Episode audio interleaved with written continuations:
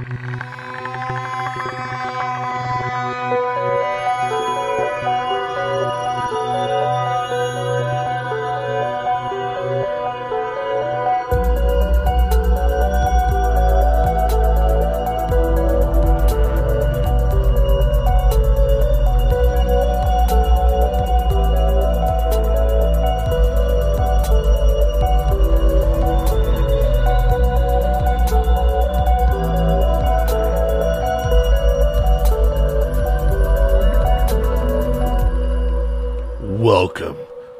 Campfire. Tales of the strange and unsettling. This show is created for adult audiences only. Our show notes include content warnings and other helpful information. We strongly recommend taking a moment to assess the situation before continuing. Let's begin. Episode 116 Haunting at Hinsdale House. Over the course of the show's running episodes, we have told many stories of houses plagued by some form of residual energy. Despite the nature of each episode, every story is unique in its own right. Such is the case of this week's story. Join us as we retell the story of an ordinary family venturing on a life changing adventure to a new home in the country. However, what lurks within the woods just outside their home really tests not only their sanity, but their ability to survive. Hinsdale, New York is known for its small town rustic atmosphere.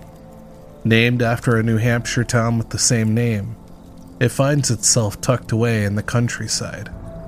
With the population of less than 3,000, it's no surprise the crime rate is so low. This is perhaps one of its many appeals. The main reason many venture to the area, though, is for its views of the Hartsfelt Mountain, lined in lush foliage and dense forests. In 1970, the Dandy family, in pursuit of the American dream, made the move from Buffalo to the small town of Hinsdale. After having visited the area numerous times in the past, they had stumbled upon a listing for a home in the area. It couldn't have came at a better time. The mother of the family, Clara, believed that the family thrived when they were in the Hinsdale area. There was something about the mix of the air, the picturesque backdrop of the Hartsfelt Mountain, and the charming small town. As the house came into view, she felt that same feeling as it washed over her. She knew they were finally home. The house was large enough to support the whole family. It was everything that they had ever wanted. The vibrant green forest surrounding the home added to its inviting nature. Clara was overwhelmed by a feeling of peace and comfort the second she stepped foot inside. The house was over 100 years old and contained much of the original woodwork and carvings. It was a very elegant house. Parents Clara and Phil set out to finish touring while the children, Mike, Beth, sometimes reported as Tina, Laura, and Mary spent time playing in the yard and exploring the woods around the property, while being shown the storage area under the stairs. They found that the door was stuck. It took Phil a couple of minutes of persistence and muscle, but he was finally able to get it to open. The room opened up to an aged area that had clearly not been touched in a very long time. Unlike the rest of the house, it was very dusty and unkept. There was an old fireplace and debris lying around the room. Clara felt an odd sense of unease the moment they walked into it. She was unsure why. However, she was able to quickly dismiss her feelings and continue on. Both Phil and Clara were ready to commit right away. After closing on the house, they were finally able to move in to their 100 year old home. Clara's brother assisted in the move process and was able to get a start several hours before the family were able to arrive. As he opened the front door to unload the first box, he was met by a swarm of flies and bees. He swatted them away and continued into the house to sit the box down. To his surprise, he found hundreds of dead bees littering the floor. When he looked around the room, he found even more bees alive and coating the windows. He found this to be strange and out of place, as it was still cold for the time of year. It was an odd time for such an infestation. When the family finally arrived, he told them of the situation, and they were forced to contact an exterminator. The strangeness of the situation was also confirmed by the exterminator. He stated that he had never seen so many bees and flies in one area. Also, given the time of year, it was not normal for them to swarm nor infest anything. After spending some time getting rid of the insects, they were finally clear, and the family could move in. As time progressed, the family started to feel the same feeling they experienced when they were shown the house. They were finally at peace. They were even getting along better and enjoying spending time with one another, a significant difference from their lives in Buffalo. Over the following weeks, the family had made the new house their home. Their son Mike had made friends and began exploring the wooded area that surrounded the property. One day, while hiking through the woods, they were stopped in their tracks by the sound of crunching leaves just ahead. For fear that it may be a bear, the boys took refuge behind a large tree. At that moment, they spotted a boy, not much older than them, carrying a rifle. Mike yelled out, This is private property. To their surprise, the boy didn't react and kept walking. They then began running after him and were surprised to find that he was transparent. As they inched closer, they found that half of the boy's head was also missing. They continued following, keeping a steady distance, they followed the boy all the way back to the lake, where he vanished completely. The boys took off running back to the Dandy house, shocked and wanting to tell someone of what they had seen. Clara immediately dismissed the claims as nothing more than their overactive imaginations. More weeks passed. By this time, Clara had completely forgotten about the encounter the boys claimed to have in the woods.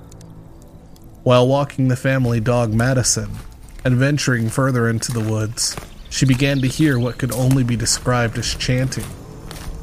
She immediately stopped, her heart racing in her chest. She continued listening to the sound. It slowly became louder, more strange and disembodied as it seemed to consume the area. She couldn't pinpoint the location of it. It was now all around her, Madison began barking and growling. Clara, entranced by the chanting, stood there continuing to listen, while the dog broke free of her lead. At that moment, she was broken free from the trance like state she had found herself in and chased after Madison. They did not stop till they reached the front door. Clara instantly ran inside to call her husband, much like she dismissed Mike's claims previously, he didn't believe her.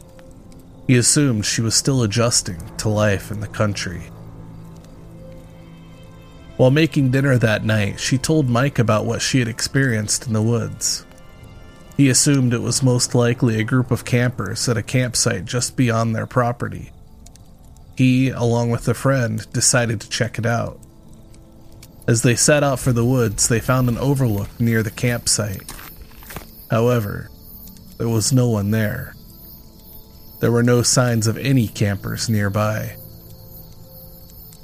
The boys then began walking back to the house. All of a sudden, they heard what could only be described as the sound of an axe hitting a tree next to them. At that point, they heard the sound of a woman screaming off to their left. Terrified by this, the two boys took off running back to the house. By that point, Mike was confused and terrified. Not only could he not explain his mother's experience, but there was no way to explain his own experiences. This was only the start of the strange occurrences that would soon take place there. A few months into living in the new home, no further experiences had been had. Things were normal and peaceful for the family.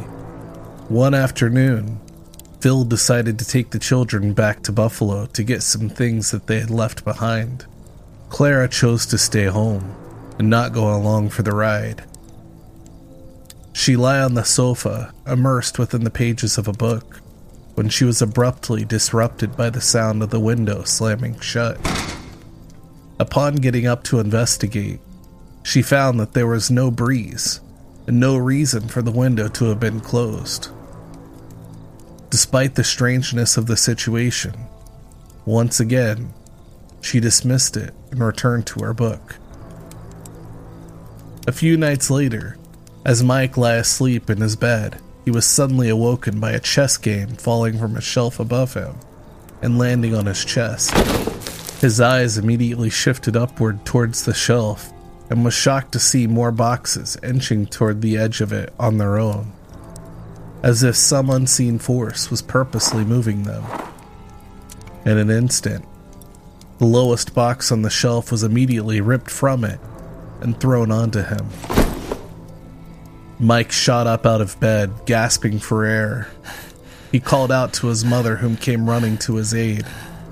He attempted to explain what had just happened, but at that moment, another box was thrown across the room, this time with more force. Mike and Clara screamed and fled the room. By that time, Clara had came to a realization. She was determined that whatever had been lurking within the woods had slowly been stalking her family and had finally made its way into the house. Terrified for her family's safety, she reached out to a local priest, Father Alphonsus from St. Bonaventure University, in hopes of finding a solution to their unwanted house guests. On April 13, 1975, the priest came to the home to perform a cleansing ritual. The family gathered together with him as he began to speak. The house let out a series of moaning and wailing noises that echoed through the night, as if it were crying. The family found themselves overtaken by the scent of something on fire, as the house seemed to protect itself from everything going on. The activity reached a high point when the priest began to pray over the room beneath the stairs. However, after doing so, it went silent. It felt as if it were all over. The priest gathered his things and left the home. Everything went back to normal. The family was able to once again feel at peace in the home. That is, till three months later, to the day of the priest's visit, when things took a turn for the worst. That night, while Phil was away on a business trip, Clara was awoken by a series of knocks coming from within the walls. The knocks were accompanied by the sound of disembodied whispers. Claire climbed out of bed and slowly made her way downstairs. Once she reached the main level of the house, she watched as an apparition of a young girl walked past the staircase, opened the door to the room beneath the stairs, and closed it behind her. After mustering up the courage, Clara followed suit and opened the door to the room. To her surprise, it was empty. The girl she had seen was gone. She then left the room to check on her children, who had been fast asleep and completely oblivious to the situation. The next morning, Beth awoke before the rest of the family and went about her daily morning routine getting dressed, feeding her bird, and brushing her hair. While she was looking in the mirror, she noticed her bird in the background not being its normal self. She turned around to find it oddly staring into the corner of the room. Beth turned back toward the mirror and was met by the apparition of a young girl. Her face was sunken in, and the spots where her eyes should have been were mere blackened gaping holes lacking any resemblance of humanity. Beth screamed in terror. In an instant, the girl disappeared. Startled by her daughter's screams, Clara came running into the room. At that moment, she realized the priest's blessings were ineffective. She quickly reached out to him and requested he return to the home. In response, he agreed to return, but wouldn't be able to do so till a week later. During the time the family waited for the priest to come back to the home, they attempted to live normal lives. Clara did everything she could to keep the family calm and sane.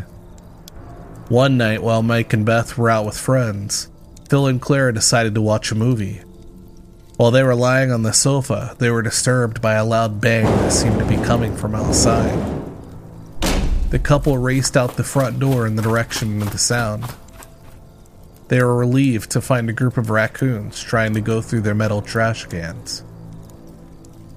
As they turned around toward the house, they witnessed the apparition of a young girl staring back at them from the living room. In that moment, they had the feeling that there was something wrong with their daughter. They ran as fast as they could inside and made their way to Beth's room. They found her incoherent staring into her mirror. They tried to get her attention, but she was completely unresponsive. The girl's once pale blue eyes had turned to a dark, menacing black. After shaking her back to consciousness, she was unaware of what had taken place. She also could not recall how she had made it back home. All of a sudden, there was a sound coming from Mike's room. Bill told the girls to wait while he checked it out. Before he made it to the threshold of the door, the phone rang. It was Mike. He was calling to see if he could stay with his friend Randy that night. Upon informing him of the situation, Mike decided to come home, with Randy joining him. Once inside, the family attempted to determine a course of action. The girls sat holding each other while Phil, Mike, and Randy tried to come up with a plan. At that moment, every light in the house went out. The sound of banging and scratching could be heard coming from the room beneath the stairs. Armed with flashlights, and Phil taking the lead, they made their way down to the room. With every step they took, the sounds became louder. After a few seconds, they reached the door. Phil nervously turned the knob and opened it. The fireplace that they had seen previously was torn apart. Its bricks sat neatly stacked in the center of the room. Clara immediately called Father Alphonsus once more. She begged him to return sooner than he originally planned. He agreed and made arrangements to come later that night bringing along with him a paranormal expert, Alex Tanous. Tanous was a well known and respected expert and paranormal researcher and psychic, whose abilities were studied at the American Society of Psychic Research. When the men arrived at the home, they were led inside and escorted to the room beneath the stairs. Tanous was aware that the family had been having issues, but he hadn't been provided any additional details regarding the experiences. As he stepped into the room, he was struck with a vision. He could see a rotting pile of human corpses lying in the very center of it. Once it subsided, he told the family of what he had seen. He believed many people had passed away in the house. Some of the deaths were the result of natural causes, and others were due to being murdered. He believed the house at one time may have been an inn where people would stay overnight.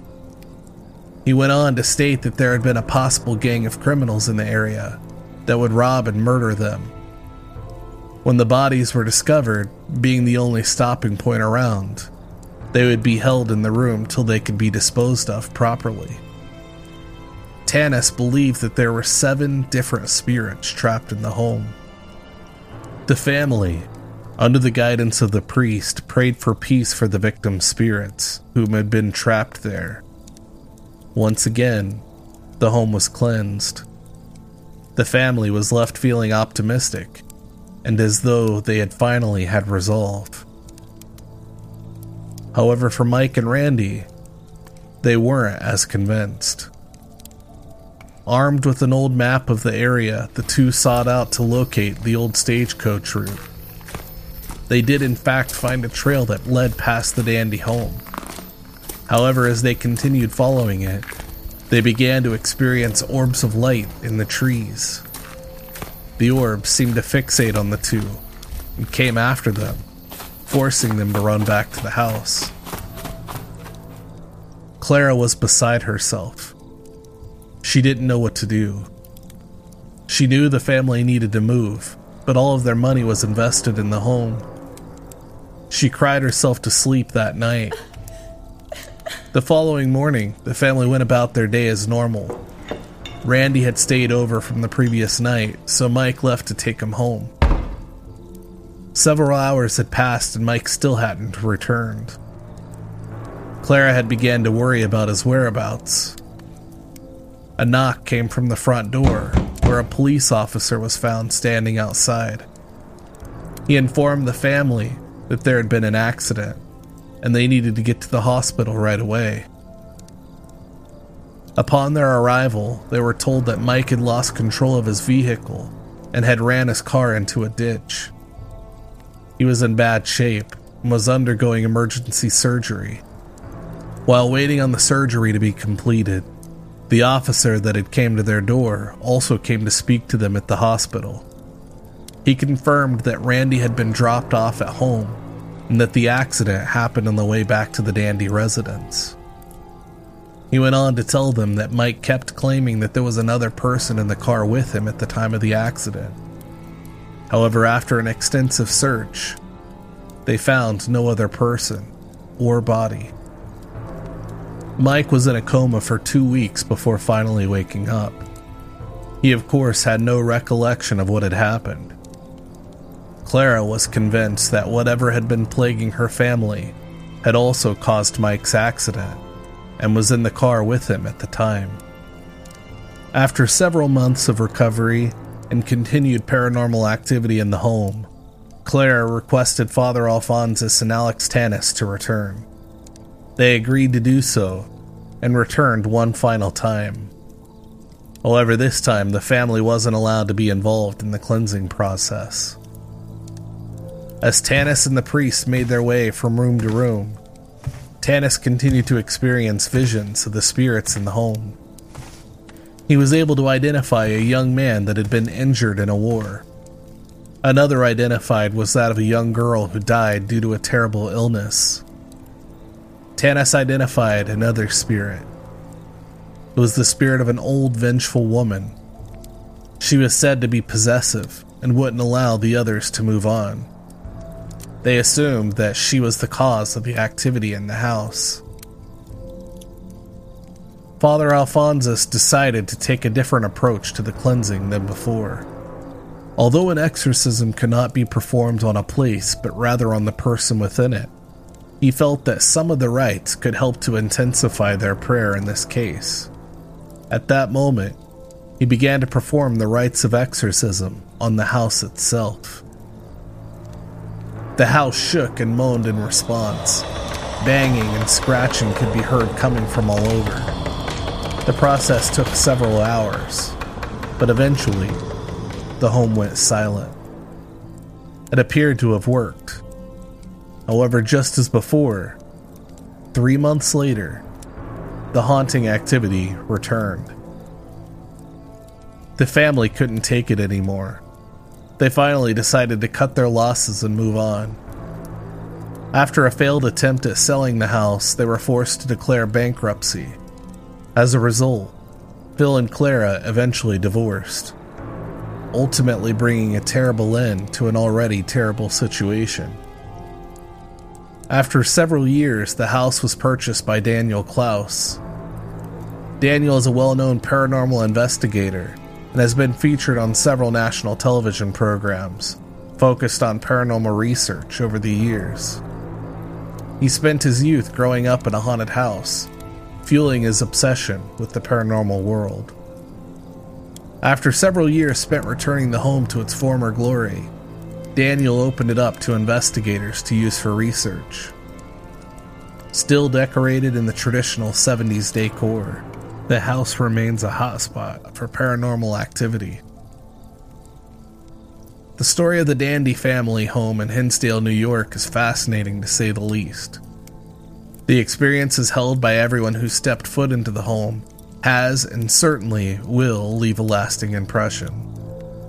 This is just one of the many examples of the horrifying and mysterious insights to the thin veil that separates reality from the other.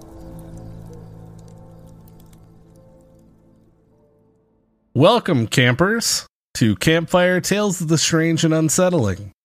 We're your hosts. I'm Ryan. I'm Jordan. and now the debrief. Here we are. Man, when I when I first started that, I I had no idea what I was saying. Yeah. I was like, well, uh, yep. You're just re- just relying on muscle memory. You don't get to hear that. I'm not going to leave that in. yeah. But just know it happened. Uh, Literally, my brain shut down for like a split second. yeah. It happens, man. It's been a Yeah. long week. It's been a long week, dude. It really has. Yeah. And a hot week. Yeah. A long hot week. Awful. But we're here Yeah. and we're alive. Talking about uh talking about haunting at Hinsdale House. yeah. Yeah. They're not as fortunate. No. So, I mean, we have, They- we at least have that. Yeah. I'm Mhm. sure they would have loved for their biggest complaint that year to have been, man, it was hot for a long time. Yeah, no doubt. But alas, yeah. I wanted to start by saying a haunted house might actually be an improvement on Buffalo, New York. so I think they made a good move regardless. I mean, yeah. Well, I mean, well, I, don't know. I mean, coming coming from that, but like the area that they moved to is it is it's super super pretty. I mean, it's small, Yeah. some, like a very small town in population size, overlooks the I mean, mountain. Rural upstate New York is fucking gorgeous. I mean, yeah, it's that's gorgeous, dude. The problem is that a lot of upstate New York is uh it's like uh you know how you sort of associate like uh the south the more um let's say the more financially struggling areas of the south tend to become like high high crime, high drug Yeah. use. Places like like a lot of upstate New York is like it's like a little pocket of that in the northeast. There are You know some I mean? really posh areas though that are There are for sure. super high cost living. Yeah, Yeah, I mean the Adirondacks is filled with those little neighborhoods that those little tiny towns that they intentionally keep tiny. You know what I mean? Yeah. That are yeah. A little more affluent. hmm Yeah. which I mean, So you know, that's that's also technically- nice. Yeah, absolutely. I mean, that's the whole point. Is they want to preserve the nature of upstate New York, so they don't allow the towns to get a certain size Right. and take it over. Yeah, no, that's fair. That's fair. Yeah, I mean, and this town is is uh nothing short of that. I mean, it's yeah, like I said, it's it's very small, very you know nice, quaint town, whatever. I mean, you don't uh you don't expect to move there and you know have a possessed house, but yeah, such is the case here, I guess. apparently. I mean, should we talk right? Should we talk right off the bat? Like, do you think a house can be possessed? You know, I know. I feel like we we've had this discussion kind of in passing a bit. Maybe not as like focal point of the conversation, but it's it is a good question Yeah, because in a traditional exorcism, it is stated that no thing can be, you know, no exorcism can be formed on a thing, but instead the human or person in which inhabits the whatever, right? yeah. And so The demon. Right. But who is to say that if, you know, if given again, your stance on demons, demonic possession, whatever else. Who's to say if if that is the case, why can't it in why can't it possess an area? Sure. It um to me it feels sort of like a cross pollination between the like classic idea of ghosts and demons mixed with like stone tape theory, Yeah. right? Like cuz it's an inanimate agreed. object absorbing the whatever the energy is, right? Mhm. I don't know, it's weird. Um I don't I don't really know my stance on I know that I tend to like I tend to scoff at the idea of like haunted dolls. Yeah, just the whole like- haunted haunted objects in general. Yes. Yeah. Yeah. I, but I think fair. a part of that is probably because people have made it so ridiculous online. Yeah. You know what I mean? Like, I know I've mentioned before, like, the dude that sits and talks to a fucking asks questions to a teddy bear for like two hours on Instagram Live. And, you know, shocker, the teddy bear never answers. I mean, probably not. Yeah. It's yeah, so that's the type of shit I think of when I think of haunted objects. But like I think the way you said it makes more sense. Like it's an area where maybe this entity it's like that entity's stomping grounds, Right. right? Like maybe it refuses to leave, so therefore it's literally possessing that that Right. spot. Owning it. Yeah. Yeah. I I I would okay, this story the first thing that got me was the idea that like the ghosts weren't in the house at first. Right? Right. I mean, the family lived there for a while before any of this started happening. Yeah. But that's also ten that tends to be commonplace for stories like this. Right, like, like they lived the there for a the, year before Yeah. anything started happening, anything. whatever, right? Yeah. But the idea that the that the ghosts, the sp- whatever, the ghosts were in the forest. Right. Yeah. and they encountered them in the forest and then the ghosts follow them home that freaks me out Yeah. I mean, that's fair. Yeah, I mean, the the like whenever they're in this wooded area, this forest that surrounds their home. I mean, that's where they first like the Mike and his friend first see the apparition of the boy. yeah you know, and that they follow him because he's not responding, and they're, you know, Mike's basically telling him like, "This is private property, you shouldn't be here." But as they get closer, they could they realize, oh, we can see through you, and we can also see your brain. yeah So, forest adventures with friends are the best right? Residual hauntings not so much. Yeah, like it's not really what you want to encounter while you're out hanging out in the woods.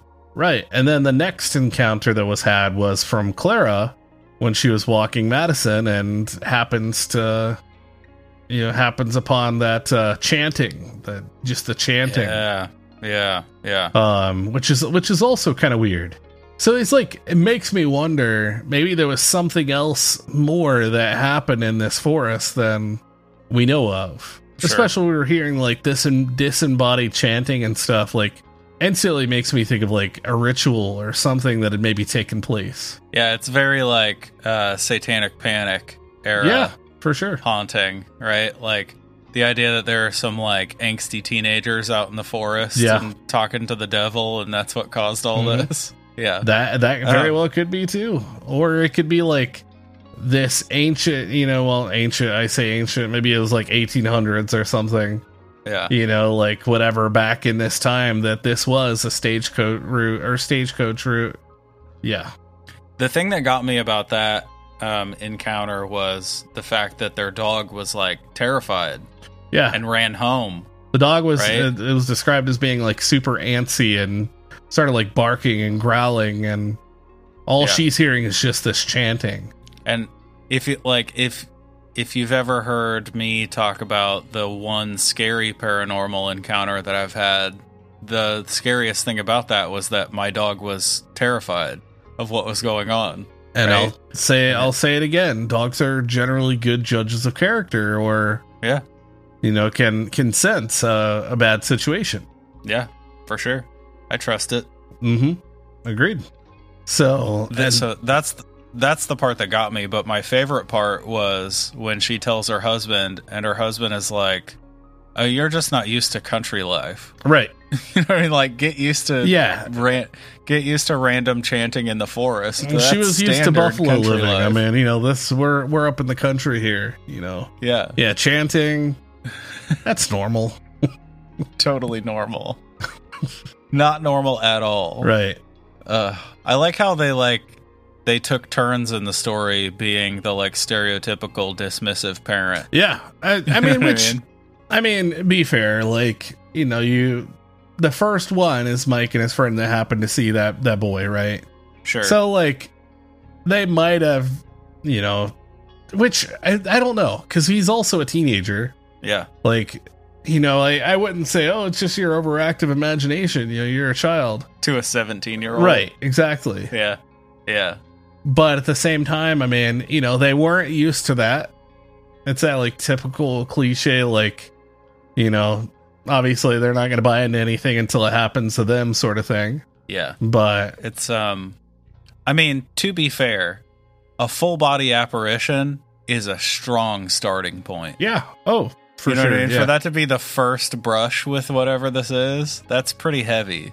yeah. So that's pretty cool. I like that. Um, Yeah. and then after Mike and and and his buddy go in after Clara tells you know uh, tells the husband he doesn't buy into it, and then she tells Mike because well she realizes oh yeah you something strange happened to you out there too. Yeah. They're like all right we're gonna go check it out. Yeah. you know like assume it's campers because at that point I would you know why wouldn't he think oh then maybe there is something like he's but Mike's just like oh it's probably just campers nearby. These campers just having a good old sing along, I guess. I mean, of all people, we know how spooky campers can be. Yeah. Yeah, I, I want to do welcome. that sometime. Go to like a campground or something and just get like a group of people, have it all pre planned out, Yeah. just late at night, just like start chanting just random words and see if it like messes with anybody. I thought you meant like invite all the campers out to have a huge camp out. Oh, that would be cool too. Yeah. Campfire Fest. Yeah. I mean, honestly, that's the thing that um you know the podcast Scared to Death. Yeah. They they do that once a year. They do like uh where they they sell tickets to, you know, and they have like speakers and they have like live bands play and stuff I and it's mean- like on a campground and everyone we'll do the same out. thing. We'll call it Campfire Festival. We'll rent out an island and just Campfire, every- two words. we'll give everybody like peanut butter sandwiches Yeah. and just like Pop tents. yeah, just like little pup tents. Yeah. And then everybody that we plan will randomly you know just cancel Yeah, exactly. and then we won't show up either. So Not at all. I'm not going. no, I mean he, he was at least, you know, a part of it kind of. Yeah, Um, sort of. yeah. So uh so they call the priest, right? So they After call the this. priest. Yeah. Yeah. So Wait, that's after the board games, right? The invitation for board games. well, happened before the priest, right? Yeah, yeah. Like, you know, Mike gets try. He has he has his friend, you know, in the room. Uh-huh. His new friend. He doesn't know about him yet. Trying to get him to play some games one night, and he just gets a little angry. Yeah. A little concerned. I like that he just throws it on his chest. Like, Yeah. Fucking play chess with me, Yeah. asshole. yeah. I don't need to ask you again, Right. but he does. Yeah. you know then he takes which i thought was funny because like after mike looks up he like looks at the the shelf and he sees like these boxes starting to slow slowly move toward the edge Yep. and he's just kind of watching it and all of a sudden the bottom box on the shelf gets thrown across the room not even the top one the bottom Yeah. one Like pulling a tablecloth out from under the china. yeah. yeah.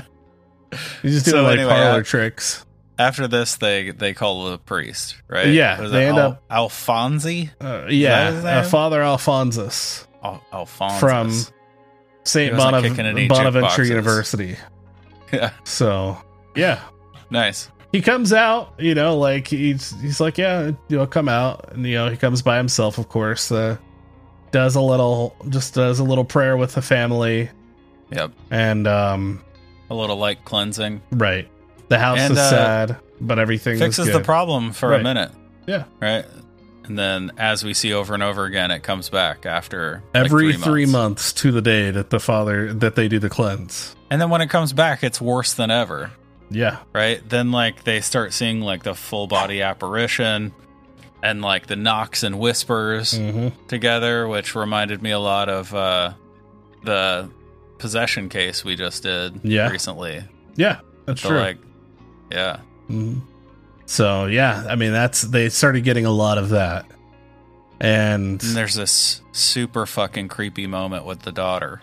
yeah, and so the bird. that so that that happens after that too, and that's when the thing kind of shit's hitting the fan.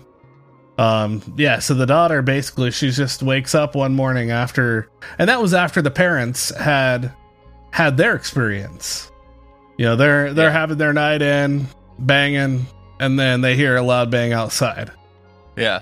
and they run outside and it's just like a family of rac- raccoons just doing their thing Sure. so they're like ha, ha, ha, ha, ha, okay cool they turn back towards the house and they see boom like a full-blown apparition of a girl Yeah, like the raccoons and the fucking ghosts were a tag team. right so their their thought is maybe it was our daughter so they race to the daughter's room hmm and they find her there which she's not supposed to be there mind you she's supposed to be out with friends Yeah. they find her there just staring blankly into this mirror Like a black eyed kid. yeah completely Yeah. which is cool Creepy. yeah Yeah. super creepy, but it's awesome. Synonyms. Creepy and cool. And they're like waking her, you know, sh- shaking her, slapping her, calling her names to get her to wake up, and she finally does. Um, I don't know they're not really slapping her, calling her names, but Yeah. you know, like they wake her back to life. Basically, Yeah. she comes to, has no recollection of what has happened or why she's even home, and then, And then one of the one of the weirdest, funniest moments in the story, they call their son, and their son turns to his friend Randers, right? yeah, and essentially says like, "Hey, our house is under attack by demons. Want to come over?" like, who invites their friend back to their house after they find that out? I mean, I I doubt I doubt there. He's like, yeah, we got some demons. Or the kid's like, I'm into a, like I'm into a story. You know, I like spooky things. Let's see what's going on. Or he's like, we're men. We'll take care of it. Yeah, Yeah, I don't. It's I don't probably know. more like It's You know, 16, 17 year old boy thinking. yeah, And so yeah, they they come back to the house. Um, you know, and then mom and the daughter are basically just consoling each other and yeah. And the men go out to hunt. yeah they ghosts. they make a make a plan and they're like all right we're gonna do it so just I, I don't know it's it's funny because the mom had seen the apparition of the girl walk into that room previously yeah, i just like I, we should just name this story the room beneath the stairs because right. that's how i kept referring it to uh, to it as it just sounds creepier that way yeah, I Um, mean, I think of it as like a giant Harry Potter room. yeah, yeah, basically. With everything like complete I I think of it do you remember uh the movie The Haunting in Connecticut? Yeah. Where he's sleeping in like uh like the basement room because he Yeah. he has cancer treatment so they end up getting a house closer, yeah. And ends up uncovering that room, gets into that room after a while of trying to and it's like the the guy's old like medical lab basically like sees all the fucked up doctor stuff. Right. It's like Yeah. I think of that as this room, you know, to a degree. Like Yeah, it's been untouched for years. Nobody's been in there, but the rest of the house is like pristine, great condition. Yeah, So yeah, They find one of the weirdest things I've ever heard in a haunting story. They find the fireplace having been disassembled and stacked up neatly and materials That one, stacked up I- neatly. I yeah, it doesn't make a whole lot of sense to me, and that's kind of just my. I guess yeah, that's my understanding on how it was set up. Was that basically the fireplace had been completely just taken apart. Like I don't know, maybe it was going back to a time before it was actually in there and showing Yeah. like something from previous or something. You know, it's hard to say. But yeah, these Or bricks are just just nicely stacked. It could have just been poltergeisting and pulling shit apart. I mean, You know what I mean? that was nice Breaking of them, stuff. Yeah, especially to stack the bricks and everything. Not just kind of throw them Right. around. Yeah. it's true. This is a precise poltergeist. Those are the best kinds. Yeah. You don't want a messy poltergeist. No, not at all. I want one I can be like, hey, I'm leaving. Please clean the house. Yeah, you want the kind of poltergeist that's going to rinse their bowl after they eat oatmeal, Exactly. you know? Oatmeal, Yeah. flesh. I don't know. Whatever they're eating. Right. Yeah. So yeah, that was that was super weird with the fireplace. Yeah. It's it's very it's it's just very random, honestly. Yeah. But you know, it's also important. Like this, And that's that these when, random uh, things are are happening. Yeah. I mean, that's those little bits of high strangeness are what make these cases cool and unique. You know what I mean? Yeah. It's like For sure. special special experiences that people are having that cuz as you mentioned at the start of your story like it is after years of doing this it's easy to kind of let these stories run together. Yeah. You know what I mean? Like, oh, it's another haunting. Like, Yeah. and you're just you're just watching the classic progression of a haunted house. But these little details really make a difference. They do. They do. And the know? fact, like, I think just the amount of times they seen like an actual apparition, yeah, full blown apparition, I think is is very unique. We don't get we don't For get sure. a lot of that in stories. Like we may get something here and there, or some unseen force. yeah, What was it? The uh the Adley or uh I think it was the Adley family, the one the New York one, yeah, where like she walks to the window and looks at the river and Oh, feels yeah, someone yeah. standing next to her yeah, yeah. and walks like it walks with her back to the doorway to the hallway and she's like all right i'll leave from here now like by myself yeah, you know like but it was only she ever felt those things yep. The only Um, time she ever saw an apparition was while she was painting. yeah Remember, she's Yeah, painting the the room and turns and sees an apparition sitting the in old the chair. man yeah yeah, Mm, that's true yeah so like we don't get a lot of that yeah. and so true. that's that's also really cool to this case These people see like a dozen. yeah right exactly It's wild. So after the fireplace incident with during the you know the power cuts off and all that, and they Yeah. find the fireplace. After that, they call the priest back, and this time he brings a paranormal expert slash psychic. alex Tanous Which, by the way, Tanis is a fucking fantastic podcast. And after you listen to this, you should go start it from the very beginning and listen to every single episode because it's brilliant. It is brilliant fiction in the style of like investigative reporting with paranormal shit. Dude, it's so good. all right So good. there we go So, little plug 10 out of 10 recommend. yeah Yeah. But Alex Tanous yeah psychic. Yeah, paranormal investigator and psychic, and he uh they of course walk into the room because that's where all this shit seems to be coming from. Yeah. You know, that was the source of like the the scratches and the whispers and stuff all seem to like come from this room. So everything that keeps happening Yeah. keeps pointing to us. So he walks in and he's bitch slapped by by the vision. yes, he is. We couldn't do it for the story, so I had to do it now. yes, he was Fair. bitch slapped by a vision. Yeah. Uh, of a pile of corpses, A pile of rotting Deceased. corpses. deceased bodies. Deceased bodies. Ah, yes. Precisely. yeah. Um, this, I struggle so much with psychics. So much. Because, like, he's in there for, I don't know, even if he's in there for three hours, you know what I mean? Which I Yeah. doubt before he starts, like, giving them the history of this house he's never been to or read about. I mean, Like- my understanding, he's like, walks in, he's just like literally punched in the face. Yeah. Doesn't slap. he? He's, he hasn't even been in there. Yeah. He's like stepped foot. It's like all this, and he's like, all right, let me tell you, you're home.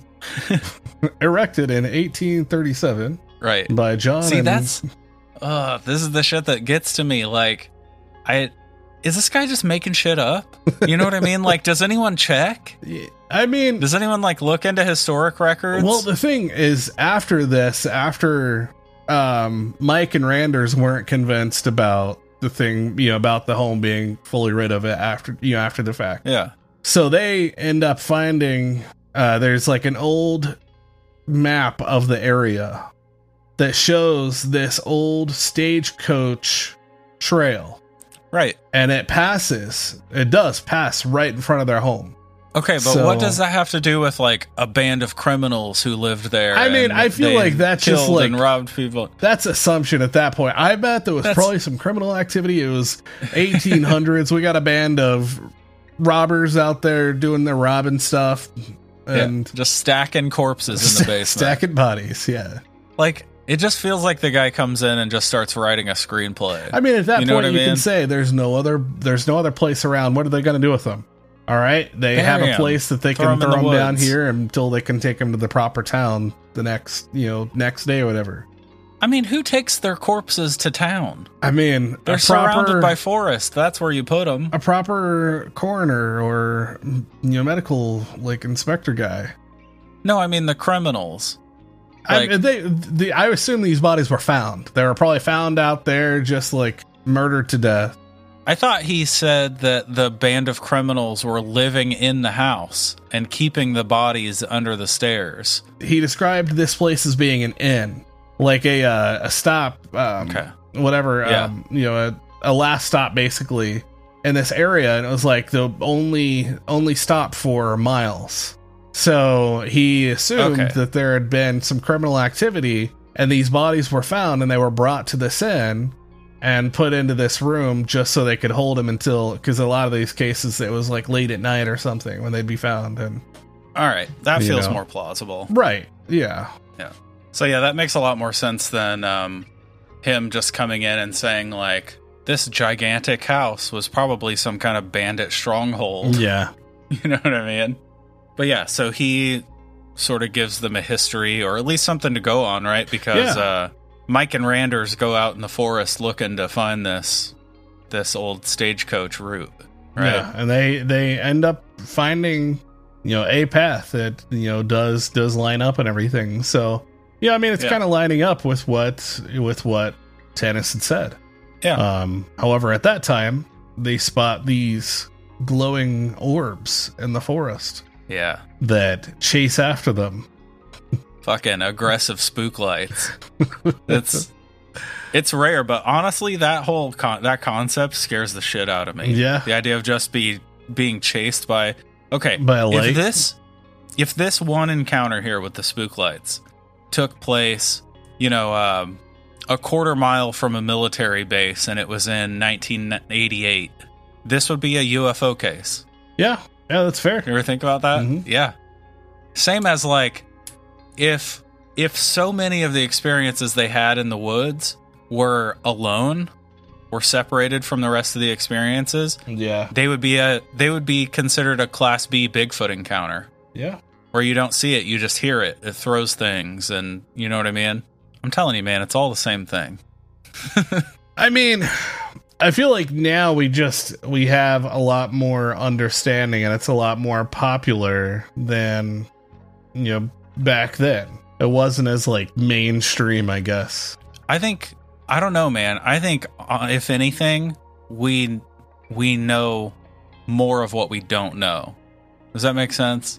Like, Yeah. because at least in my experience, the more you the more you get into this stuff, the bigger it gets, not the Right. smaller. You know what I mean? Like you don't understand it more. You just you know more of the unknowns, Mm-hmm. right? Yeah. I don't know. I I think about that all the time, like those Class B Bigfoot encounters that people have, where like rocks are thrown and there are tree knocks, and mm-hmm. or they hear like whooping in the distance or whatever. Like if that were in a house, it would be called a poltergeist. You know what I mean? That's fair. A lot of these things are just capable of making a lot of the same noises, Sure. or Maybe. you work with Or what you're given, right? Yeah. yeah. And a house, I suppose so. They have walls, they have floors, they can knock and stuff. In the woods, there's trees, Knocking on trees. Yeah. rocks, whatever else, right? Yeah. So who's to say all those like all those class B Bigfoot encounters aren't they're not encountering just a spirit in the forest, right? Maybe Who's to say every Bigfoot encounter isn't a forest spirit? that's true. You know what I mean? Yeah. Yeah. Think about that, people. I just think it's all the same thing. I think I talk about it all the time. I know I, I probably yeah. I harp on and on about it, but I yeah, I think it's all the same. I don't I don't know. I don't know how I feel about that. I mean, I When- can I can see your reasoning behind it, hmm But I feel like there's just there's something bigger. It's something more. You mean more diverse? Like Yeah. there's a, a larger range of things Right. that people are Yeah. experiencing. Yeah. Yeah, of course. I mean, I understand that too. I obviously I'm not like sold on any of it. It's just that's the one I always fall back to. Like it just makes the most sense to Yeah. me in most cases. I just know that if those spook lights were 60 feet up in the air above the treetops, people would be talking about. They would say like we saw a UFO. yeah, agreed. You know what I mean? Agreed. And does 60 feet of altitude really change? It, all it changes is the perception of the way Maybe witness. they were UFOs and they were chased by a UFO. yeah, that's yeah, that's mm-hmm. what I'm saying. Yeah, It could be one or the other. We don't know. and or it could be something bigger than all of those, like bigger than UFOs or ghosts It or very well could be. Bigfoot. It could be, you know, Maybe it's the Yeah. rapture. everything's the rapture. oh man. I mean, you never honestly, know, right? it- honestly, in this story, I feel like Mike and Randers are the real MVPs. yeah. Oh, agreed. Like they race home to help. They're out in the forest looking for stagecoach routes. They're like they're into it. Yeah. You know what I mean? And it bums me out what happened to Mike. You know what I mean? Like when you first hit that part in the story, I was like, fucking Mike is dead. like Mike died? That would be a wild turn. that would have been. he- that would have. Yeah. It would have been. but he very nearly did die. He did. That's- I mean, he was in a coma yeah, for he was. weeks, right? Yep. Yeah, he was in a coma for two weeks before finally waking up, and then, of course, months of just recovering. And all the Yeah. while, the family still plagued by all these experiences. Mike's so probably crazy. getting like chessboards thrown at him, and he's like, "Damn it, bud, I can't get out of bed right now. Right? He's like, my hands don't work. Read the room, buddy." so then they have the third and final visit. Right. right? Um, and this is where a priest performs an exorcism on a house. on a house. Yeah, so uh, like I get the way of thinking. Like he's like there's something bigger at play here, something that they can't get rid of just by these normal cleansing, you know, rituals that they normally do. So he's like, right? what better way to use what better better thing to do than to use like the exorcism rites? Like Yeah, it's going to be a lot That's more like- powerful with you know through prayer and stuff like that. You know, that's that was yeah. the That's like the that's like the priest trump card. yeah, Like exactly. nothing else works. You pull out that fucking little tiny Vatican exorcism how-to manual. You know. exorcisms Not for to mention- Yep. Not to mention the whole time they're there, Tanous is just getting bitch slapped left and right with visions. just like every room he walks in. Another one. It was boy. Oh goodness! There's an old lady. Damn it, she won't There's- stop. I can see her. I feel her. I have. I, it's a real pet peeve of mine when people count ghosts. yeah. Yeah, it like it's something that just always gets under my skin. It's what if like they're people truly seeing toss these things? I mean, sure they could. It just I hate when someone comes into a haunted place or into like a possession situation and they're like, "There are 13 ghosts in this house." Yeah. Like, are there? What if he's like, there's sure? one in the corner. There's actually one standing right in front of you right now. Looks like you guys are about to kiss, and you're kissing. yes. it's um I don't know. It, it just bothers me cuz like you would have to assume so much knowledge about what a ghost is Yeah. to Yeah, feel confident counting them. You know what I mean? Like Uh, how do you know that's not 13 faces of the same entity? Yeah. know what I mean? Unless a spirit as a whole feels different than just saying like there's a ghost here. Like if you can actually feel like a full blown singular spirit Sure. and be able to like count those, then I suppose it'd be possible. I mean, I guess I can't assume their their experience. You know what I mean? Yeah. Like, and I've like I've been in situations where I am one hundred percent certain that something is a fact because I feel it. You know what I mean? That's true. Like, and you know, maybe, maybe it just always feels so like cheapening to me. Like when priests that are exercising demons, not like jogging right. when, when they're exercising and they're like you have 47 demons inside you like who Number Why? one, out with you. right uh, i just start hearing like uh 500 bottles of beer on the wall Right. you know, and they're just like Take one tossing down. yep. each demon out. Yeah. Take one down, toss it around. Yeah, I mean, 38 demons in the boy now. I, I, yeah, I, I, I understand for sure. Yeah. But I mean, maybe, maybe in those moments they have greater insight than I can imagine having in those moments. Yeah. You know what I mean? I mean, that very well could be it. I, I don't possess that ability to be able to know for sure. You know, Yeah. Same. like I just imagine them seeing, like, peeking through this veil, and they're like, "Yep, there's one there, there, there. There's five plus the three Right. upstairs, two downstairs. Yeah. That brings us to a whopping Yeah. Yeah. I don't, maybe. I. I feel I I, feel like in in regards to because he didn't say ghosts, Yeah. he did say spirits. Sure. Is there a difference? Is there? What's the, I don't know. I don't, I don't fucking know either. like, I don't know. I I, use them interchangeably. I feel like personally. there is. Yeah, Yeah? I feel like a spirit is more residual, whereas a ghost is more like in the in between. Okay, if we're talking you like full like, blown things, like classic definitions of a ghost would be like the spirit of a human being left behind after the body dies. right?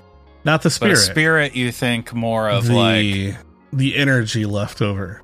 Spirit, I think Okay. more as. hmm.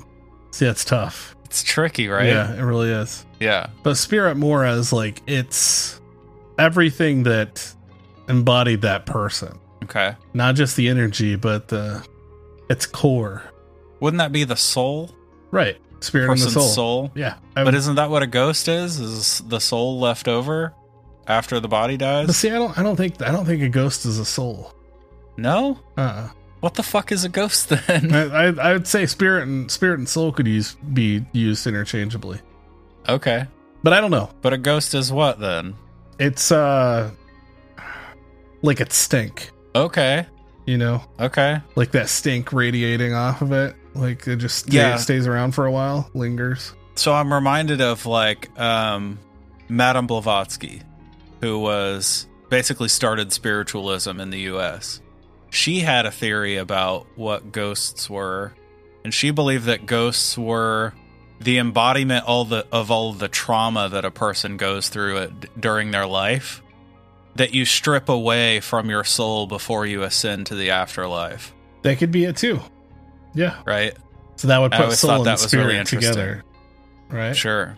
Yeah, and the ghost is sort of like the dregs of Yeah. the human experience. I like that Right. idea. Yeah. I think that could be possible. The stink. Always like that all one. It's interesting. stuff. Yeah. Sure. It's also sort of like you can see how it's based on like a lot of old school Christian beliefs, like the idea that when you arrive in heaven, you're your perfect self. yeah. You know what I mean? Like everything bad that ever happened to you is just all your earthly concerns are stripped away and like if you lost your leg in the war, then suddenly you have your leg back when you're in heaven and True. you know what I mean? Yeah. Like shit like that. That'd be pretty cool. Yeah, but it also kind of bums me out because it's like a whole religion saying like that's a thing that's wrong with you. Right. You know what I mean? Yeah. like I it that really gets it really gets weird when you talk about like people who have autism or people who have you know any range of mental illnesses. Yeah. right. Like Just became just Are- become like perfectly capable functioning human beings. right. Like then the question becomes: Are they not perfect as they are? Right. Yeah. Like yeah. So that's where I kind of lose track. I mean, a lot of that just doesn't add up regardless, you know. Yeah, of course. So there's there's there's bound to be a lot of questions there Yeah. on yeah. what makes what makes things right. Yeah. I, I I had a conversation recently with someone um about religion. Uh talk, Yeah. like we were talking about aliens and we led into this just kind of heated debate. Um and you know like we were we were talking about like um it was more so along the lines of like, you know, if you don't believe then then what do you what do you think happens to you after you die? Whatever else. Sure. And it was like, well, the eternal question. I think I think personally, say there is something bigger out there. And maybe I maybe I'm not educated enough to make that decision whether or not I fully believe or that, you know, I'm already there or whatever else. Like does that Sure. matter? No. I think in the end, as long as you like live your life as a good person, it's healthy to question things. It's healthy to have like opinions and he's like, "Well, what like what makes that better than a person, you know, that's lived their entire lives thinking that way or live their entire lives as like I fully believe in this. How does that make you any better or how does that make you an equal to them?" Sure. And my argument was, "How doesn't it?" Right. You I know, don't- like it's just Yeah. it's it's one of those yeah one of those things and it, it just going back to like what makes them a perfect person right Yeah. Yeah. I'm personally I'm of the opinion that both of those lives are equally noble. I think whether you're whether you're a positive force on earth because you believe there's an afterlife and Yeah. Jesus is going to give you a big warm hug when you get there or if you're living a positive life for the sake of living a positive life, I think it's not a zero sum game. I think agreed it's i think it both are are equally noble right? Hmm um yeah that's a big question though. It is. I Obviously. mean yeah it's uh, and i feel like that's one that you can argue many sides of it. Yeah. And there's always going to be a strong counter to that. Like there's always going to be Yeah. a strong counter side to that. Yeah. but i i don't think that as a whole like i mean if you're buying into like everyone everyone can be forgiven for whatever this or that and or you know repent for your sins and all is Sure. forgotten sort of thing um like how is that not the exact same thing Yeah. so Agreed. yeah i i felt you know that that's kind of similar to to what we're discussing here kind of fits in well yeah i think so too i think i tend to i tend to think of heaven as allegory for the life you could live if you if you maintain a positive influence on the world around you right right like yeah we you know kind of talked about that a little bit Yeah. Like heaven is here on earth. It's how good your life could be if all you did was good. yeah You know what I mean? Like, yeah. Yeah. but there's also people that all they do is good yet get bad in return That is true. That is true. so There is a certain randomness to the universe, right? Right. A certain, and I, who knows if it's actual randomness or just far too big for us to be able to calculate, right? yeah Like, maybe it's all predetermined, but we just have no way of knowing what's coming next. So to us, it feels random, yeah right? Uh, That's there you go. Yeah. That's fair. It's a lot. It is. It's I a- like it's that. I like that conversation. Yeah, I like. I like.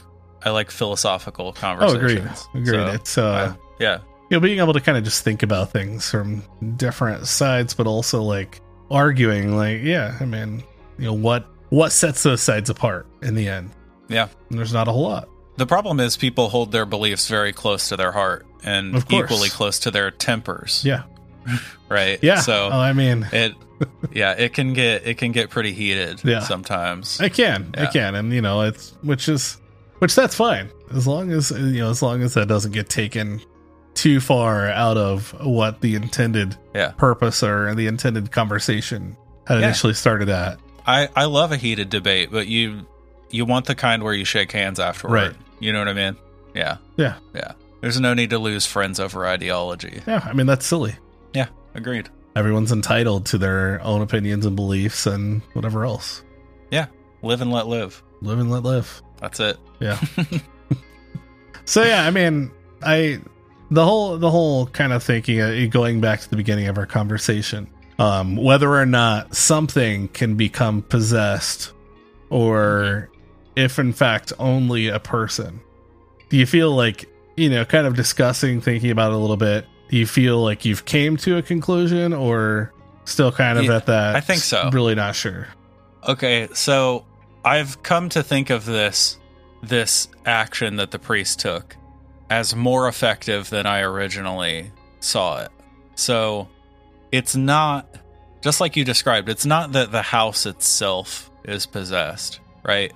So this possession or this exorcism that he does is more like an area of effect spell. Yeah. You know what I mean? Yeah. like true.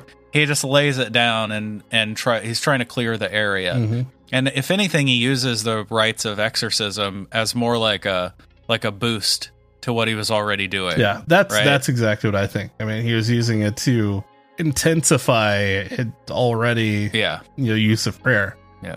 Yeah. Yeah. So I think I maybe the debate isn't even can the house be possessed because I don't think he even thought that. Right? I don't Mhm. I don't cuz that's not really how he approached it. It's not like he was like uh, talking to the I beam. Yeah, You know what I mean? true, Like- true. He I think they were like something is here in this house and we need to get it out. Mm. right? Wherever it is. So, like, if your enemy is hiding in the bushes somewhere, you just burn all the bushes down, right? like, that's how you do it. Yeah, Like, if you know, like, the guy you're trying to kill is in a compound, you just bomb the whole compound, right? That, I mean, that's that's the effective warfare, right? yeah. I that's So, I mean that's how they they're gonna deal with the zombie apocalypse one day. right, of course. Nuke the city. When the city's and, overrun, you right. just nuke it. Yeah. and then just section off everything else. Yeah. So I I think I think you did okay. I'm I'm sad to hear that like all this turmoil like ended their marriage Yeah, afterward. And I know I know things like this happen a lot. Like Mhm. I, I imagine it's close to the percentage of like failed marriages after the loss of a child. yeah, Right? That's that's another one where like people tend to, it tends to either pull people together or drive them apart Mhm. right?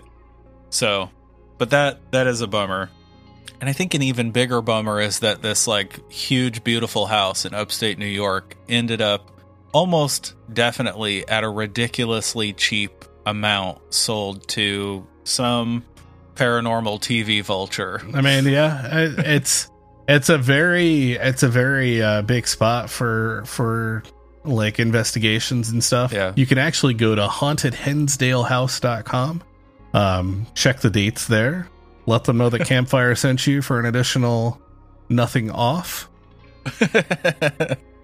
I love how I call them a vulture and you shill for them immediately after. Um, another just another thing to throw out there is Clara actually in, went on to write a book about her experiences in the home, as most do in cases like this. Yeah. Um, you know, pretty read obviously pretty intense. You know, so yeah, You have the title of the book? it's called Echoes of a Haunting Excellent. Yeah, that'll be a link for that'll be in the show notes too. Yeah. So, for sure. Yeah.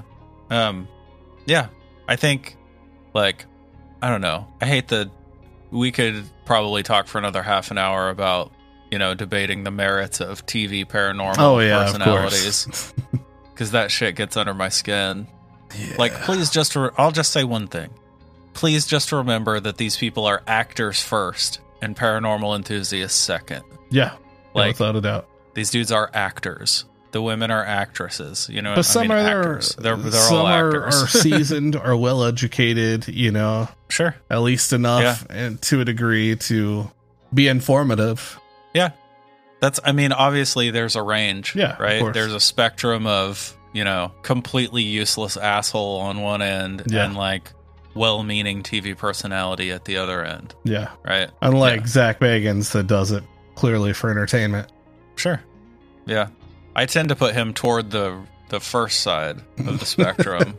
Yeah, Uh, but that honestly, that mostly that a lot of people don't like him because of his bro personality and Yeah. like his aggressive nature. I mean, that's and all that's that. what does it But for me, right? For me, my hatred of him started. My dislike for him. I don't hate him. I don't Right, know of him. course. But like Yeah, we all know my my dis my dislike for him started after well after he was famous when he started just buying up everything in the paranormal world and charging a cover price to see it. Yeah, You know what I mean? Like that just feels so fucking slimy to me. yep. I, it does well though because people like the of thrill of does.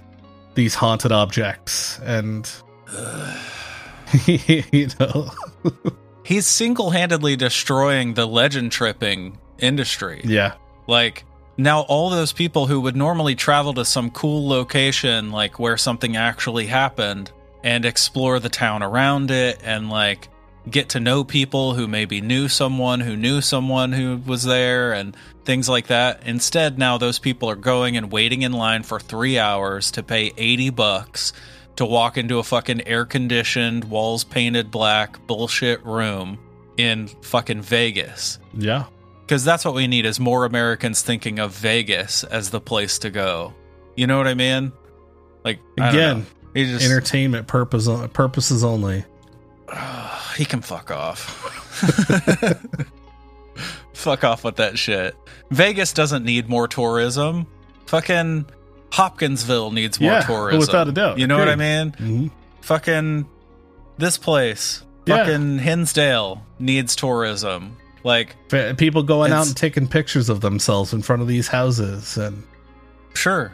More importantly, spending money at the local restaurant and, you know, filling up at the local gas station and buying gum at the local convenience Sure. mart. Yeah, I mean that shit matters. Yeah. You know what I mean? Like that's how This tourism fuels you. an economy. You and these towns, your businesses. Yeah. I mean, honestly, like Yeah, no, I, the, I uh, agree. the idea agree. of the idea of consolidating all of it is it just hurt it helps no one Yeah. except Zach Bagans's bottom line. right. It That's just it. it. just makes it makes it more accessible to the masses versus the individual. Which we know always raises the value of things. Right. like making things more accessible is the fastest way to cheapen something. Yeah. You know what I, I mean, mean? that's like true. it's yeah. And certainly It's bad. devalues it for sure. Yeah. Okay. Oh, I'm done. All right. Well, I think on that note, I think this is a good, good spot to wrap up.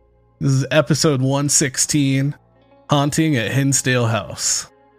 Thank you, thank you, thank you. From the bottom of our weird, possibly alien, maybe ghostly, probably cryptid hearts for listening.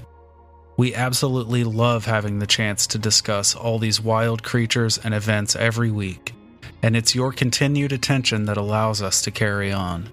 We want to get to know each and every one of you, so please come and check us out on all the socials at campfire.tales.podcast on Instagram and Facebook, at campfire TOTSAU on Twitter, and you can also visit our website at campfirepodcastnetwork.com.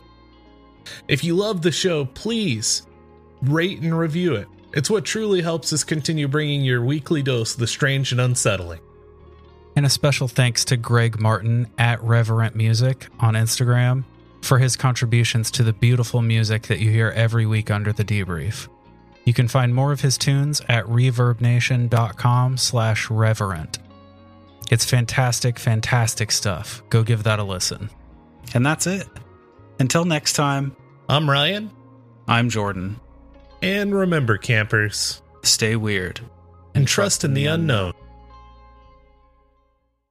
Well, uh,